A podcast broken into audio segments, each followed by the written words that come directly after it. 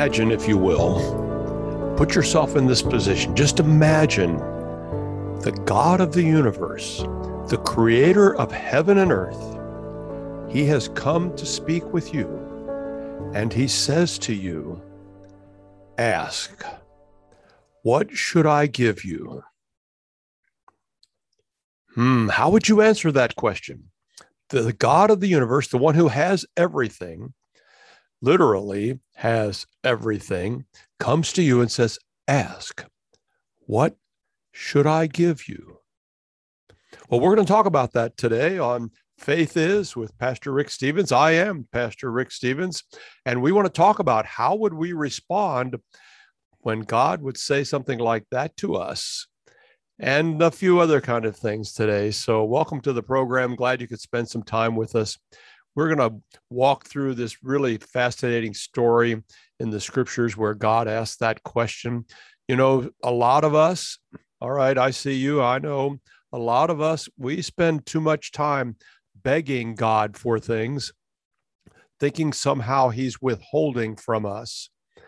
And so the prospect of Him coming along and saying, Ask, what should I give you? is just a little more than we know how to wrap our heads around but it happened for real to one man. Story is in the Bible.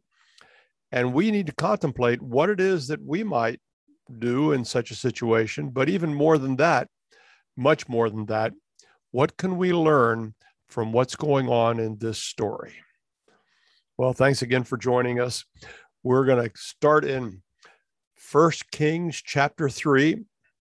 We're going to read through that passage and we're going to figure out what happened here, and then talk about some of the implications of that.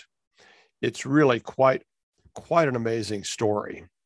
So we've been tracing the story of of Israel, God's people, and we've watched a number of things happen over the last several weeks, and including a little bit about the reign of King David, particularly about his really serious mistake, sin with Bathsheba, and now we take another turn in that story, and King David has died, and he has passed the kingdom along to Solomon, his son.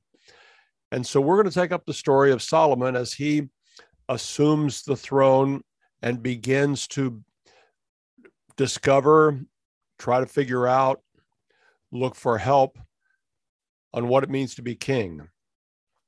And so the story that gives us real insight into the beginning of those days comes from First Kings chapter 3.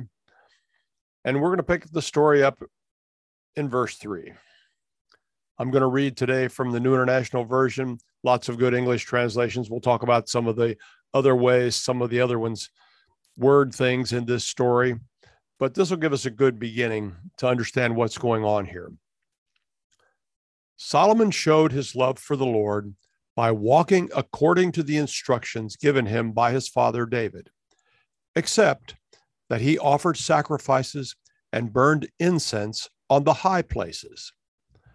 The king, now referring to Solomon, the king went to Gibeon to offer sacrifices, for that was the most important high place, and Solomon offered a thousand burnt offerings on that altar. At Gibeon, the Lord appeared to Solomon during the night in a dream, and God said, Ask for whatever you want me to give you.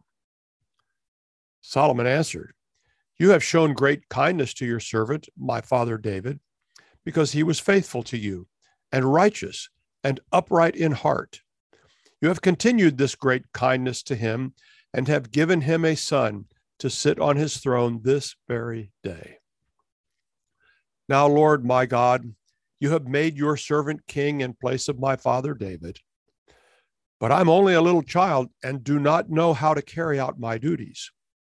Your servant is here among the people you have chosen, a great people, too numerous to count or number. So give your servant a discerning heart to govern your people and to distinguish between right and wrong. For who is able to govern this great people of yours? The Lord was pleased that Solomon had asked for this. So God said to him, since you have asked for this and not for long life or wealth for yourself, nor have asked for the death of your enemies, but for discernment in administering justice, I will do what you have asked. I will give you a wise and discerning heart, so that there will never have been anyone like you, nor will there ever be.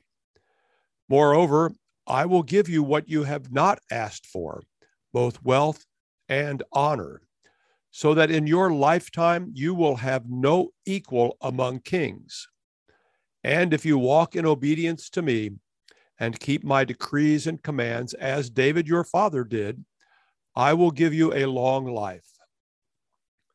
Then Solomon awoke and he realized it had been a dream. He returned to Jerusalem, stood before the ark of the Lord's covenant, and sacrificed burnt offerings and fellowship offerings. Then he gave a feast for all his court.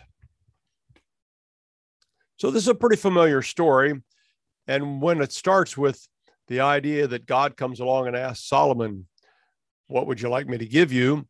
then we kind of get a clue that we've heard something about this before. And a lot of us have heard this story and about how Solomon became king and became known as the wisest man who ever lived.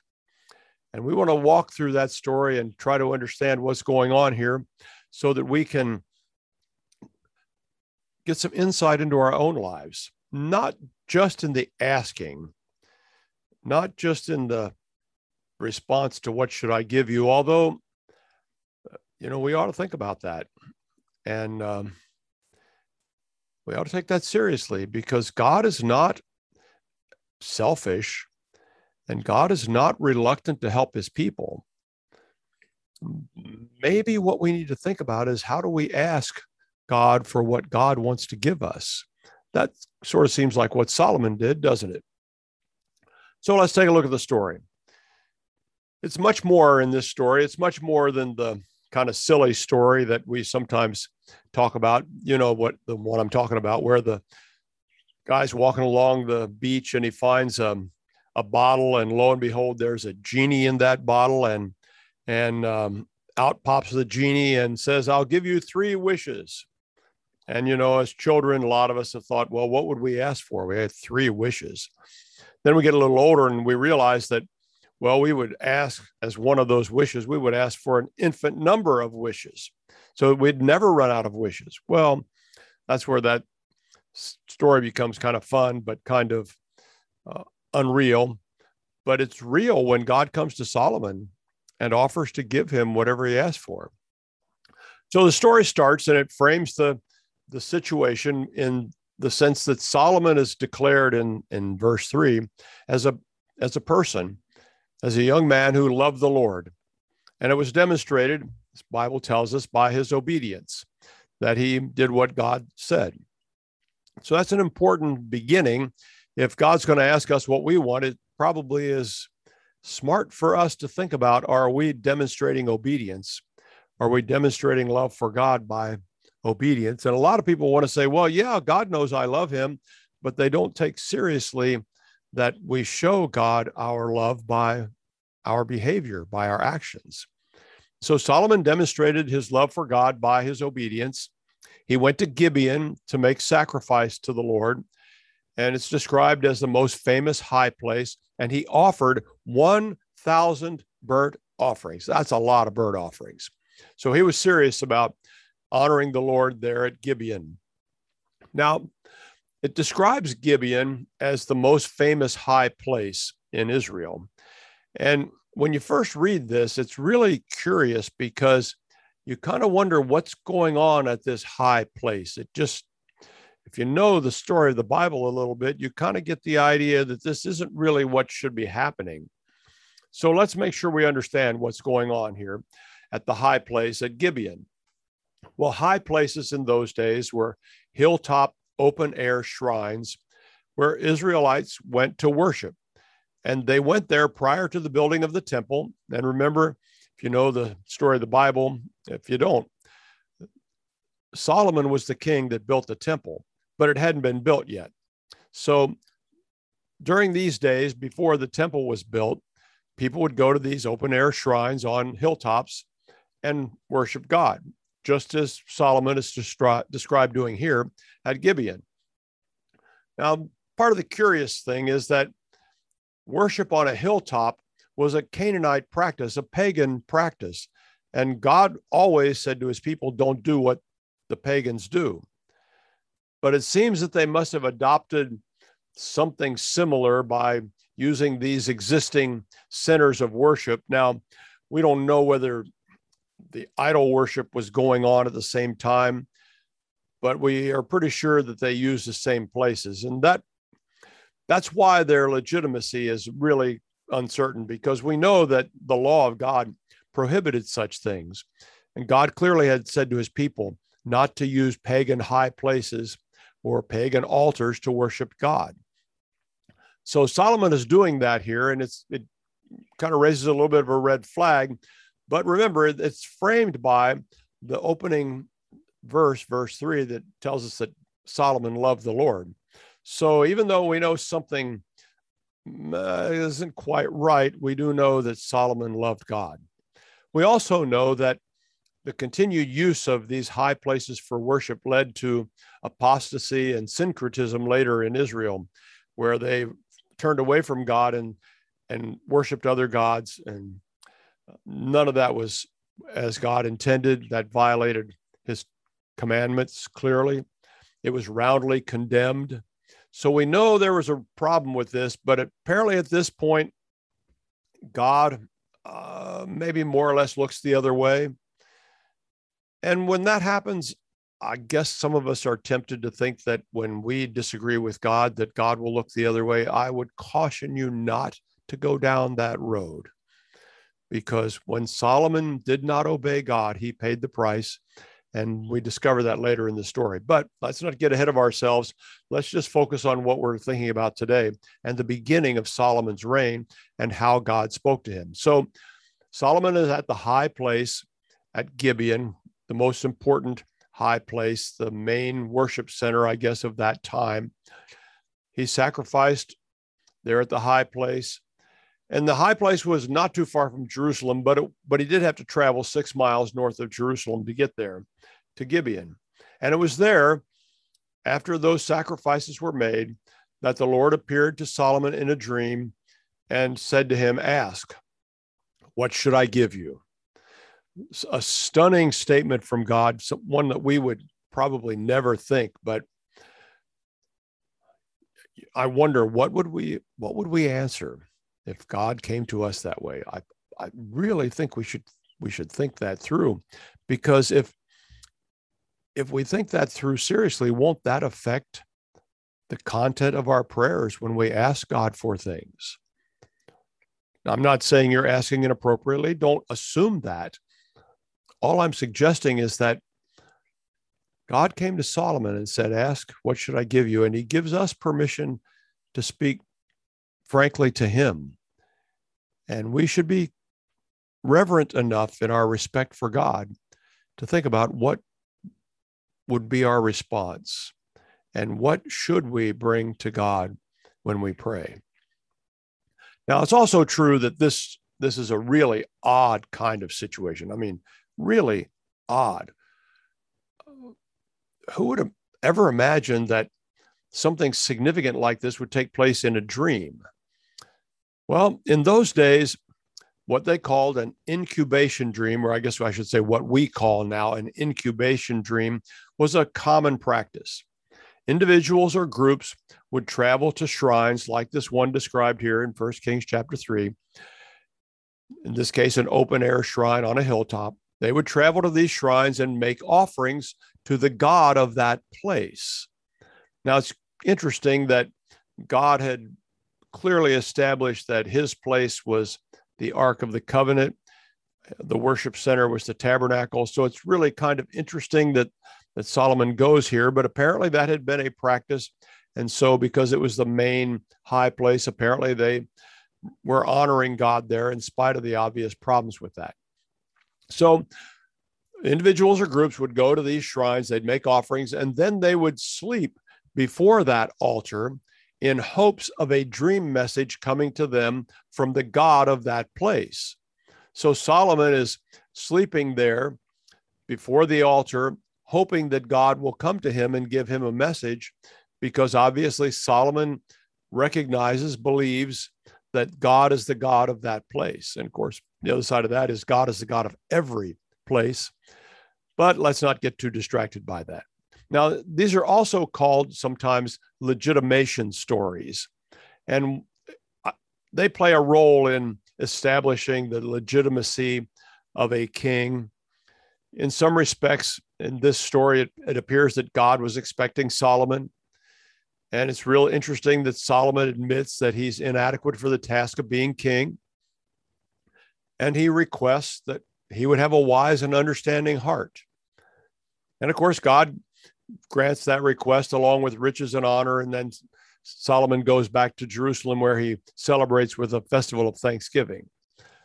So um, those are elements of the story that we can understand, but probably the most important thing that ought to stand out to us in this, well, maybe not probably, is that this story's role for us and in scripture is much more theological than anything else. And we need to really grasp what it tells us about God and about Solomon and about Solomon's role in the kingdom going forward.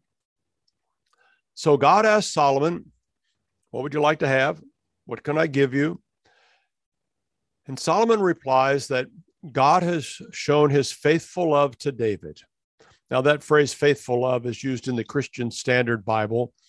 And we're reminded that that concept of faithful love, as it relates to God and God and David, is a reference to the covenant and the faithfulness that God showed in the covenant. David wasn't always faithful, he violated what God had expected him to do, but God had always shown his faithful love to David. And so Solomon reminds God of that. Solomon reminds God that, that he loved David because David walked in faithfulness and righteousness and integrity. Well, those are big words and those are big concepts because when it comes to the concept of faithfulness, Solomon is saying David was faithful, he was trustworthy, he was dependable, he was a constant uh, person fixed on God. There wasn't any, um, how should we say, double mindedness, maybe. He was firmly convinced to be faithful to God. Solomon re- responds further that David was righteous, that he adhered to what was required. And we sometimes get a little, um, how should I say, intimidated by the word righteous. But right, right here, what it means is that that David adhered to what God expected, followed the standard God had established, like a moral standard. Now, David wasn't perfect in that, but Solomon describes him as righteous, that he was honest, that he was just. And lastly, he says that David walked in integrity, in uprightness, that he was who he thought he was, and he was who he said he was, and he followed God according to God's expectation and God's standard for him. And then Solomon kind of continues by saying, God, you showed your love for David by giving him a son. Of course, he, he was referring to himself and how his son, David's son, became king. So here's Solomon presents himself to God. God comes to him and, and is talking to him, asking him what he wants. And so Solomon responds by recounting the faithfulness of God to David and how he had been kind to make him, now Solomon, king. And Solomon goes on to say that he's really young and he doesn't quite know what to do. He's inexperienced and is feeling his inadequacy. Now, at this time, Solomon was probably about 20 years old. As near as we can tell, that was his age when he became king. And so while he understood that he was king, he said to God, I've, I have no real experience leading people. I'm not sure what to do. And, and there are so many people. So Solomon says, What I need, or please give me, a receptive heart, one English translation says. Give me a receptive heart. Another one says, Give me a discerning heart. Another one says, Give me a hearing heart. Well, it's very clear that, that Solomon is asking for something significant. And in all of these descriptions, there are there are connotations that help us. And, and a big part of that is that Solomon is asking for help in leading and, and guiding the people and administering justice and ruling over them. And that's that's clearly in the context of all of this. It's clear that, that Solomon is asking for the ability to understand true testimony and false testimony because he would have to administer justice and have to be able to figure out who was telling him the truth. It was clear he he wanted the ability, and that comes through in this receptive heart idea, the ability to to listen to God because he wanted to hear what God had to say. And he also expressed in all of this, and and it's much more of a concept than it is specifically in the words, but he expressed the idea that he wanted to be able to hear when people spoke to him so he could make wise decisions. There's embedded in all of this the sense that he needed to have the mental horsepower to do this job, and particularly the ability to discern good and evil. So, all of this sense that I've described here is part of what Solomon was praying for. We generally use the, the simple term, and it's a good one, that Solomon asked for wisdom. But it was more than that because when it talks about, and when the English translations use the word heart, remember that that's really referring to the totality of a person's being. So it's his thinking, his feeling, his deciding, his view of God, everything that makes him up. Solomon is asking to be that kind of person. And one of the interesting things that that comes out of this is the sense that that in all of this Solomon realizes he needs to be able to reason things out and be able to develop his thinking so that he can do what he needs to do as king. We might call that applied knowledge, or there again, we're back to that same word, wisdom. But that's what Solomon was asking for. Big challenges he faced, and he asked for big help from God. Well, as you know from we just read the story, God liked that request. That request pleased him. And the Lord acknowledged that.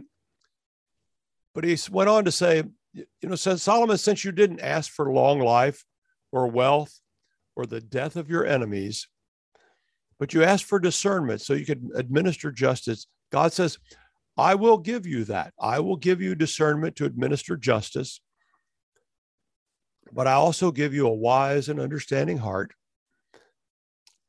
You'll be wise like no one before you or anyone after you. And God gives him and then some after that request. So, in, in one summary that, that I looked at, they described it as Solomon receiving four things from God the wisdom that he asked for, of course, but God also went on to, to give him riches and glory, sometimes referred to as honor in the text. And he gave him a long life if he was going to be faithful. And there's a question about that.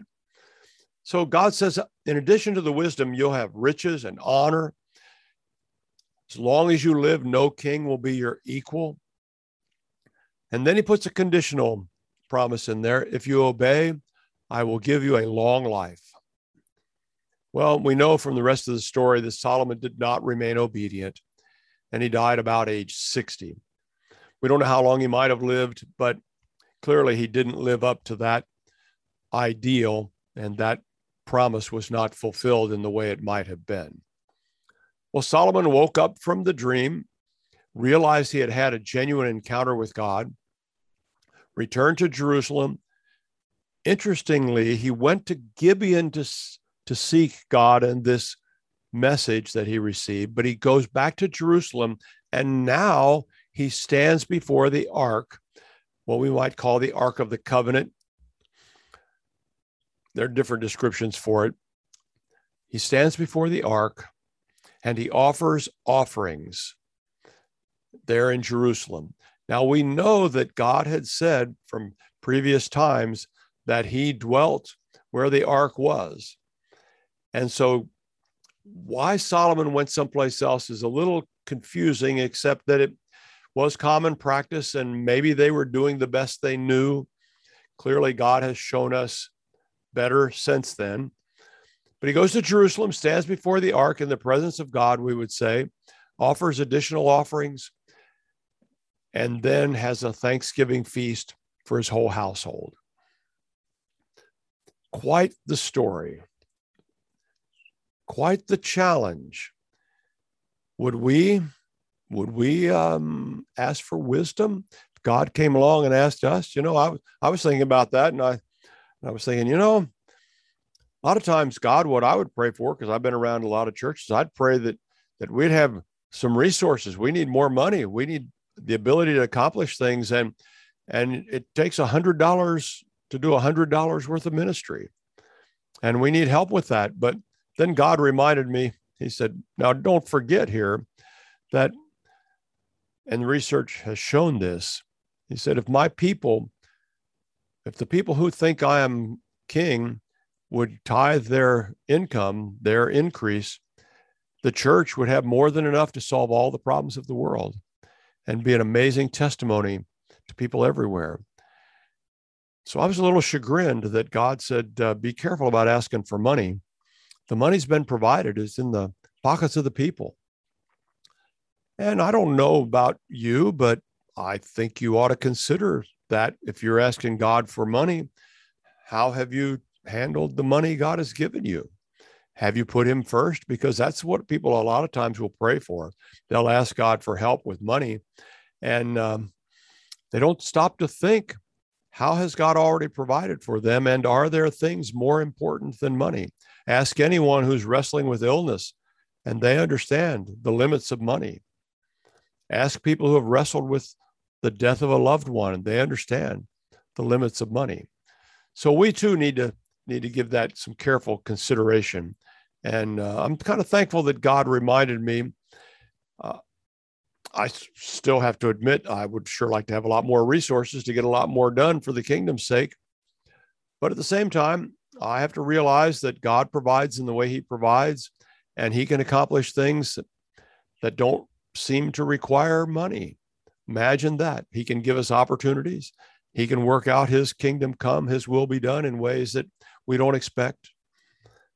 And maybe I should, and maybe we should together pray more that God would give us wisdom, that God would help us know how to make good decisions, that God would make us a little bit more like Solomon, so that we can live lives that, that demonstrate that there is a God in heaven and that he helps us in ways we can't imagine. And maybe we need to trust God more with the details instead of making things that God doesn't think are quite so important the focus of our attention.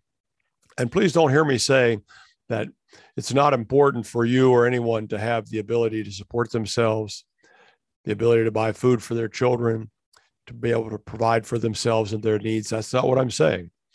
But what I'm saying is, wouldn't it be important for the people of God to realize that we need to put God first in every area of our life, including our money.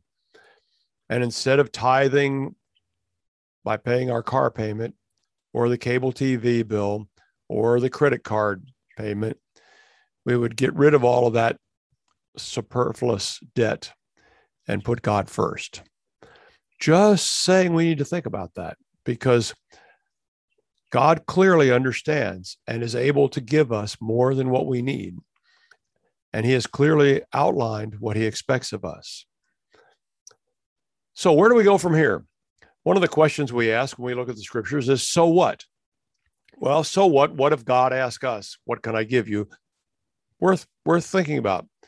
I would encourage you to spend a little time this week letting that rattle around in your brain. But there's more here going on. And I want to talk about that. And I want to encourage you to, to hang with us. We're going to take a break in just a minute, but we're going to take a look at, at the story of Solomon from a little different perspective. The story of, of Solomon from the point of view of an elected official. And I want us to wrestle with the question what should we expect of our elected officials? What personal qualities should we expect from them in light of Solomon's story and in light of his interaction with God, if this is more theological than, than a story, if the story is meant for a theological purpose, then we ought to unpack that and see what is it that God is showing us. Now, I know some people say, well, you can't mix the Bible with elections or politics or anything else. Well, let's talk about that. Let's think about that. You take a little break along with me hang in there. We'll be right back in just a minute. And we're going to talk about this business of elections and officials and how that needs to work in the kingdom of God and, and what we can learn from Solomon. I'll be right back.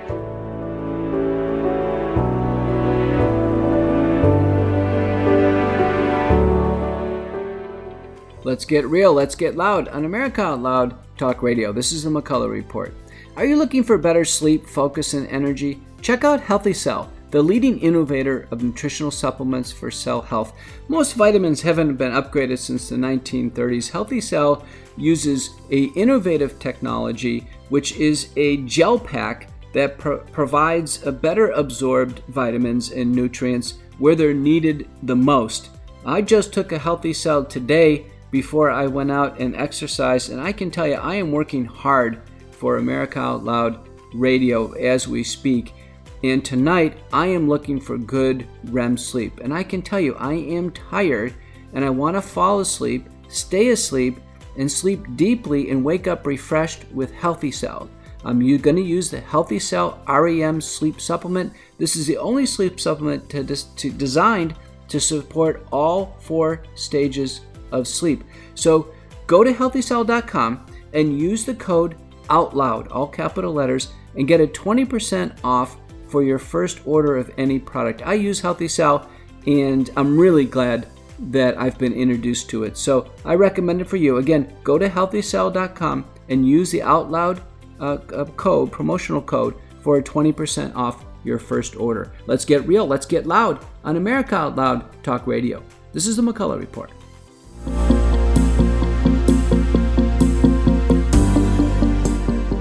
Today, America stands at the crossroads of history. Our actions will determine the fate of our nation. Well, that journey starts here and starts now. We invite you to join us in making the ultimate difference. Subscribe to our podcast and newsletters. Turn notifications on and stay in the know. You'll find all that back at AmericaOutloud.com. Liberty and justice for all.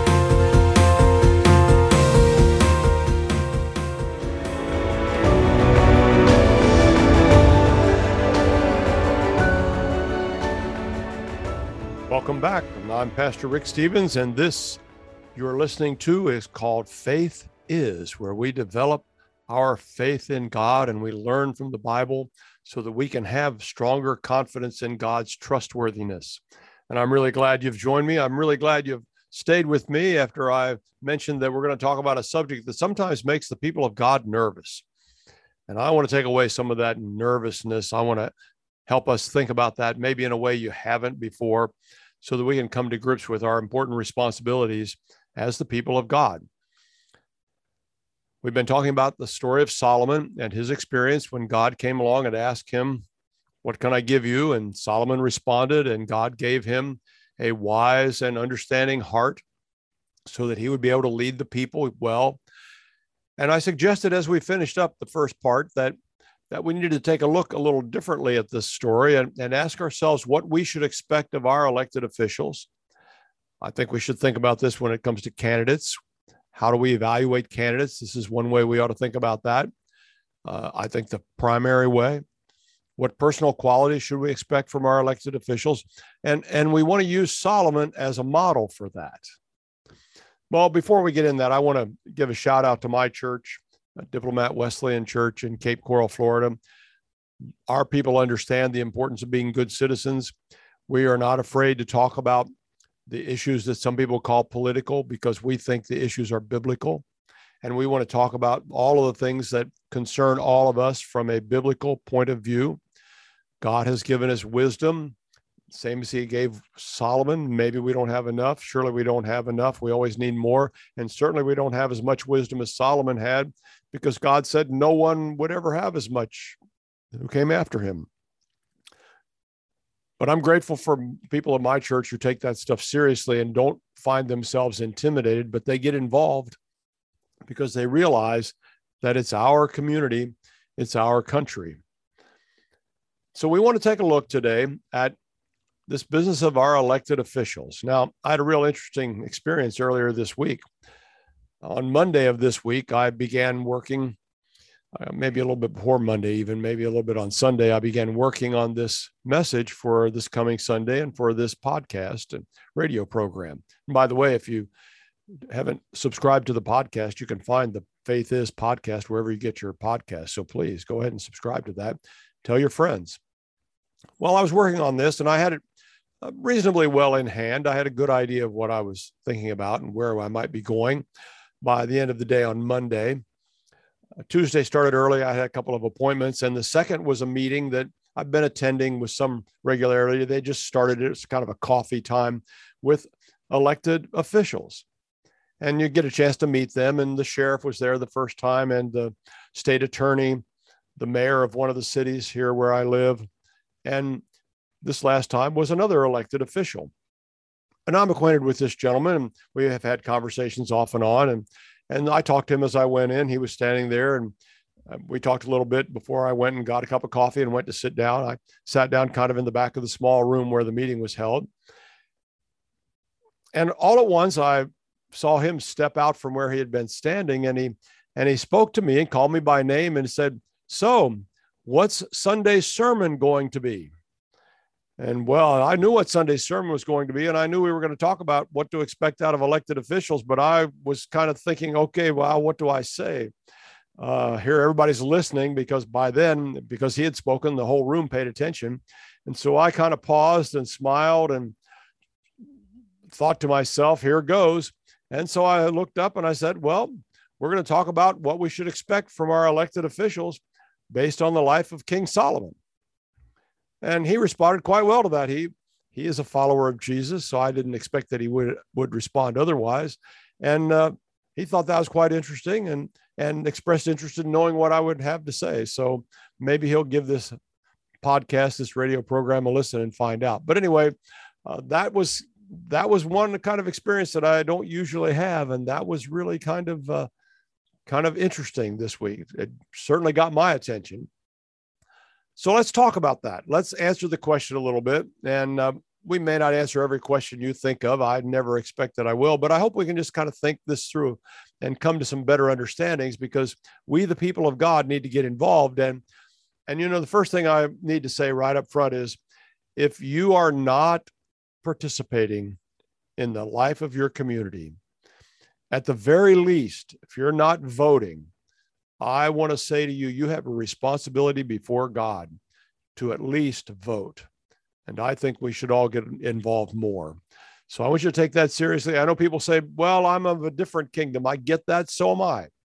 But God has put us here wherever we are, and He's expected us to be salt and light in every area of our community. And there is no area of life that God ignores. And I know with a certainty, because of what I've seen what I've experienced, that if the people of God will not in, get involved in the life of their community, will not in, get involved in the political process, will not get involved and engage with their elected officials, the people who have evil intent will, and they will have influence, and they will get what they want instead of God getting what he wants. So let's take that seriously. Let's take our responsibilities seriously and not let's not give let's not give any ground to anyone else. Let's say, by the mercies of God, we are going to work in every area of life so that his kingdom can come and his will be done. So, with that, let's take a look and think about why should we use Solomon as a model? Well, Solomon was a model because God gave him the gift that he requested in order for him to be the king. And so he was fulfilling a political responsibility. God gave him a wise and understanding heart. Another English translation says was a wise and discerning heart. Still, another one says it was a wise and discerning mind. Well, God gave him what he needed to lead the people. And remember, when it says heart in many English translations, we should think totality of our being. When it says mind, it's more than just that. But we think of heart as emotions and mind as thinking. But really, the idea is that God wants to help Solomon here. God gave Solomon the ability in the totality of his being, his thinking, his emotions, his reason, his judgment, his decision making, every part of that, he gave Solomon wisdom. And no one before or since had as wise and a discerning mind as Solomon did. That was quite the qualifier for leading the people. That was quite the qualifier for a political office. Now, two qualities stand out when we begin to look at, at the story of Solomon and what God gave him. And the first one we've used the word often is wisdom. And wisdom comes, as the scriptures teach us, from the fear of the Lord. And the second quality is discernment. And discernment comes from knowing God.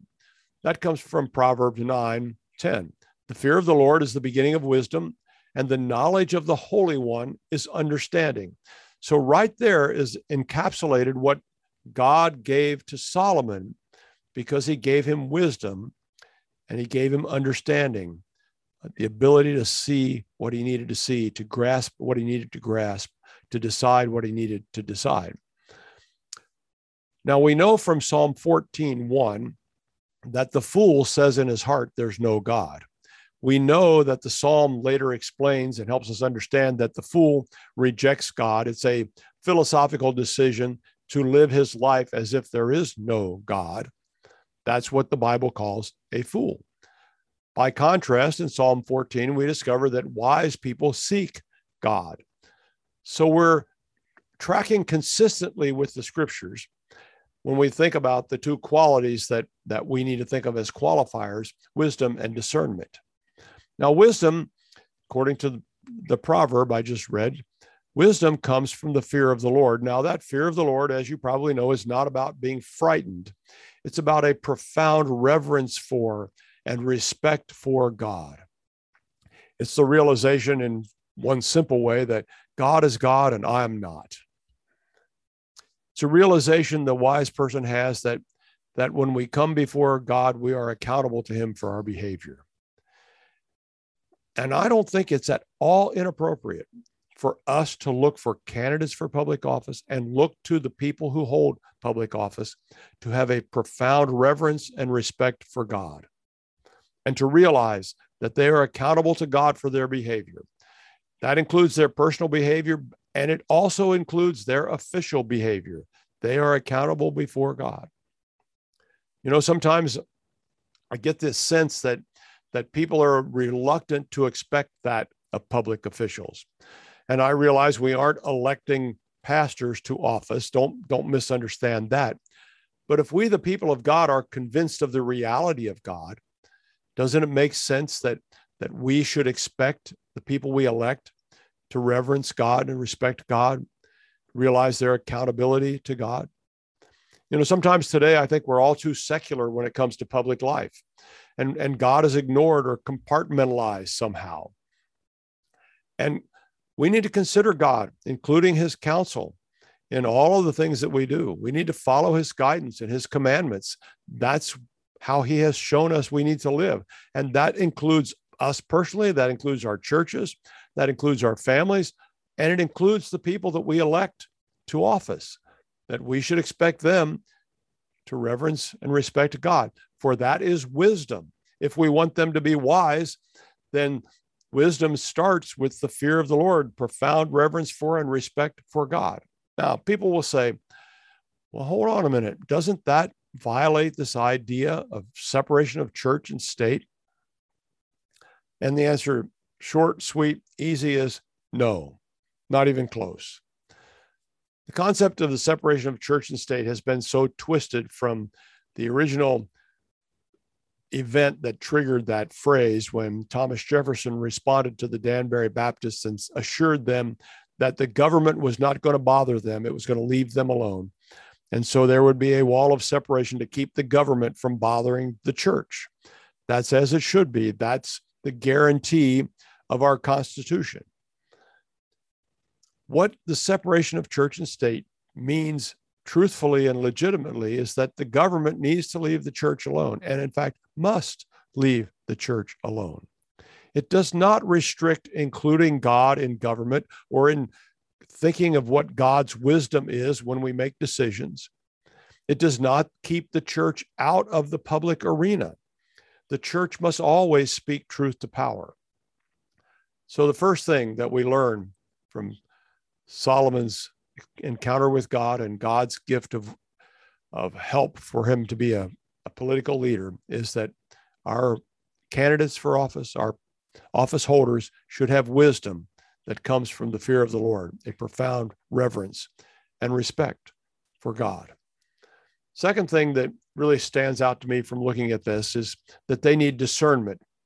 And discernment, the Bible tells us, and we read that earlier, comes from knowing God. In the story of Solomon, we read that Solomon needed and was given discernment to understand good and evil. And the idea behind that was that he could make good decisions. And we need people in public office who will make good decisions. Now, when I began participating in some of these things and meeting some of the men and women who, who were running for office and later held office, I would sometimes ask them, and it wasn't out of reluctance to ask, it was just out of how the conversation would go sometimes. I would ask them about their own moral authority. What was the moral authority they looked to when trying to decide something was right or wrong?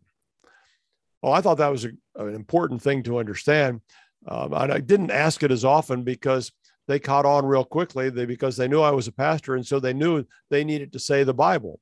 So I've had to think of other ways to try to discern what their moral authority is. But but discernment and knowing God, that's a foundation for a, a moral authority that helps us know right from wrong, good from evil. So that discernment comes from from knowing God, and you can't have that sense of of choosing the right things without knowing God. Also related in this idea of discernment is the ability to think, and that's something we should expect from our office holders. One of the emphasis that John Wesley brought to our understanding of following God was that that we needed to be able to use our reason and think things through, and so we need to expect our office holders, our candidates, to be able to think things through.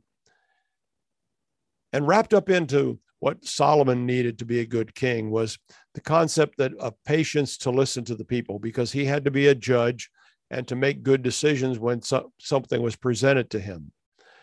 And so he needed patience to listen, listen so he could tell who was telling the truth, but also listen so he could make the wisest of decisions.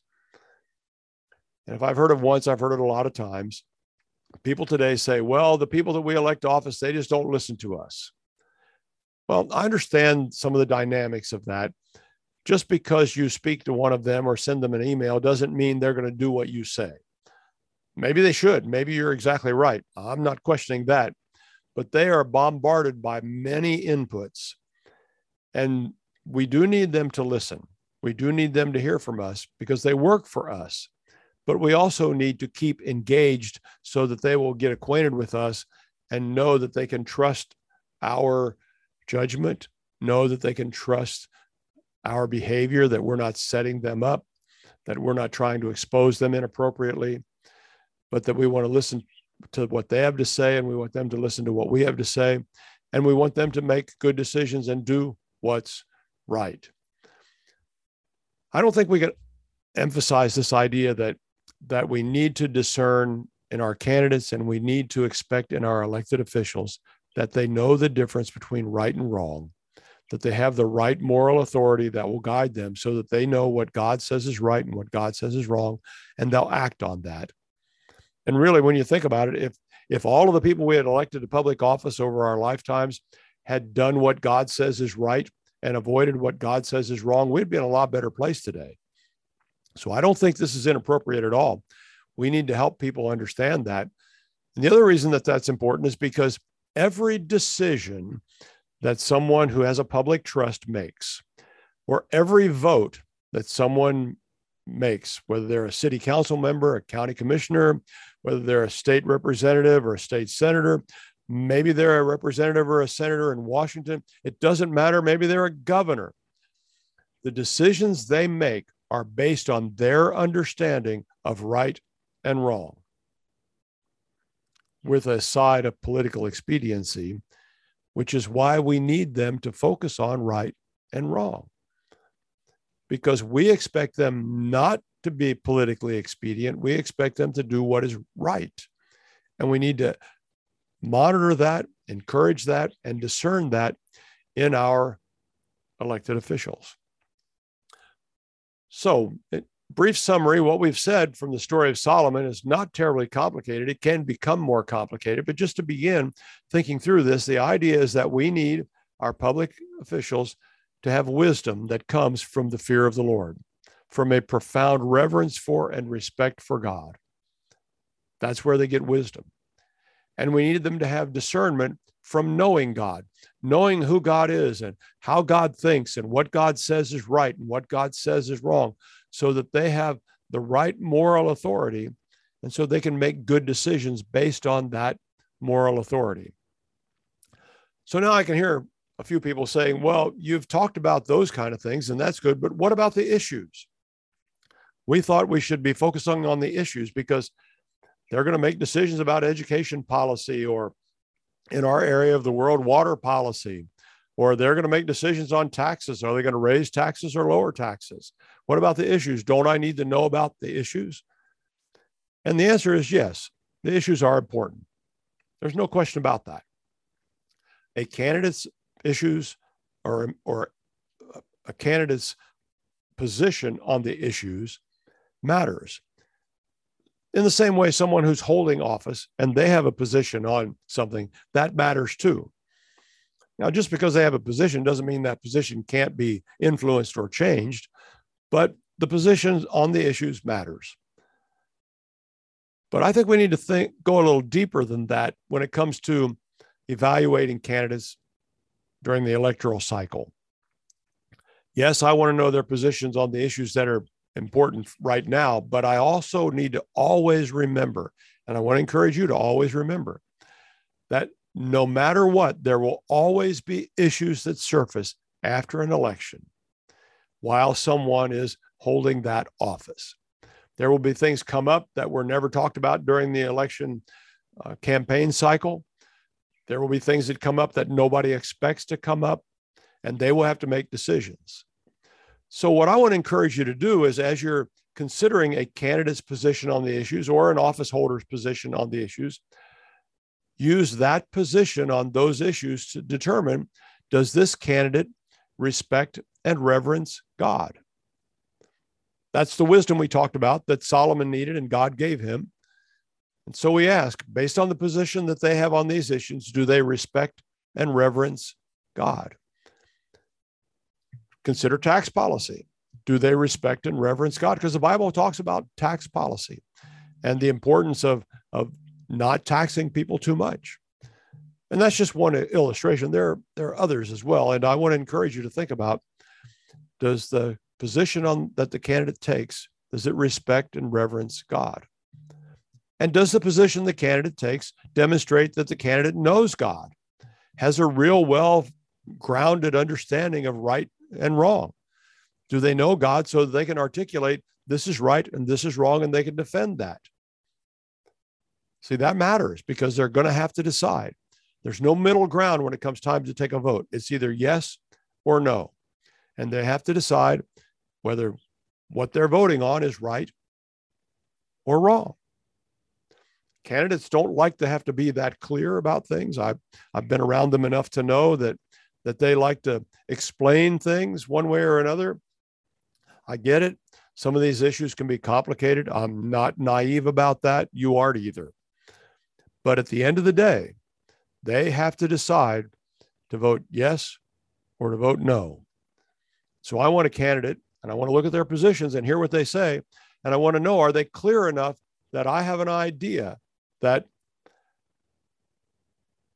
that they know God that they know right from wrong. Very important, absolutely significant. Every decision, every vote, everything comes down to right or wrong. And they have to have the wisdom that demonstrates that they fear the Lord so that they will respond in the way that God is guiding us and has shown us is right. And in order to make that decision, they have to have discernment from God. Really, really significant stuff. So I want to really challenge you as you as you exercise your civic responsibilities, and I want to really encourage you to. It's a cop out to say no, I'm not going to vote. I'm going to ignore all of that. because I'm from a different kingdom. That is entirely a cop out.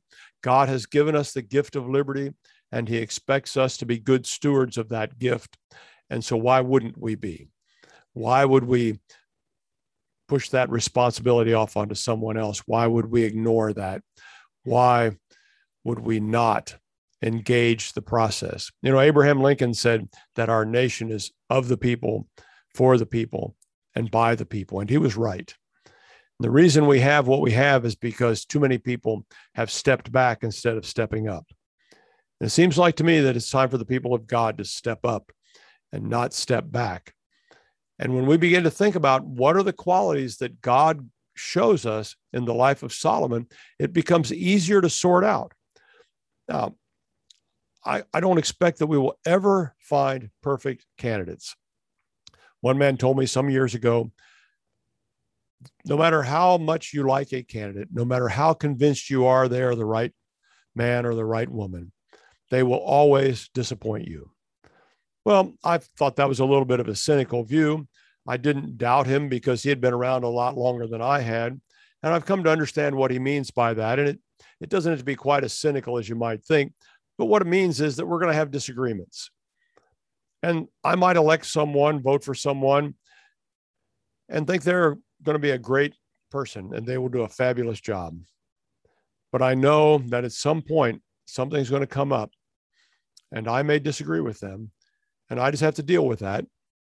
But if I look for the qualities that God has outlined here in his gifts to Solomon wisdom, a profound reverence for and respect for God, that's where wisdom comes from.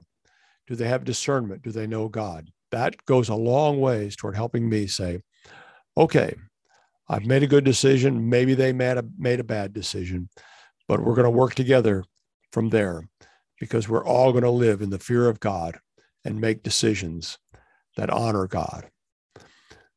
Well, I hope some of this helps today. I know it's kind of a different approach to things, but it's really critical. And the people of God really have to step up and take responsibility. So I want to encourage you to do that sign up for the podcast, listen to that, tell your friends to join us next week because we'll be back again where we're going to help each other stretch toward God's high calling because faith is absolute confidence in the trustworthiness of God and we can trust Him.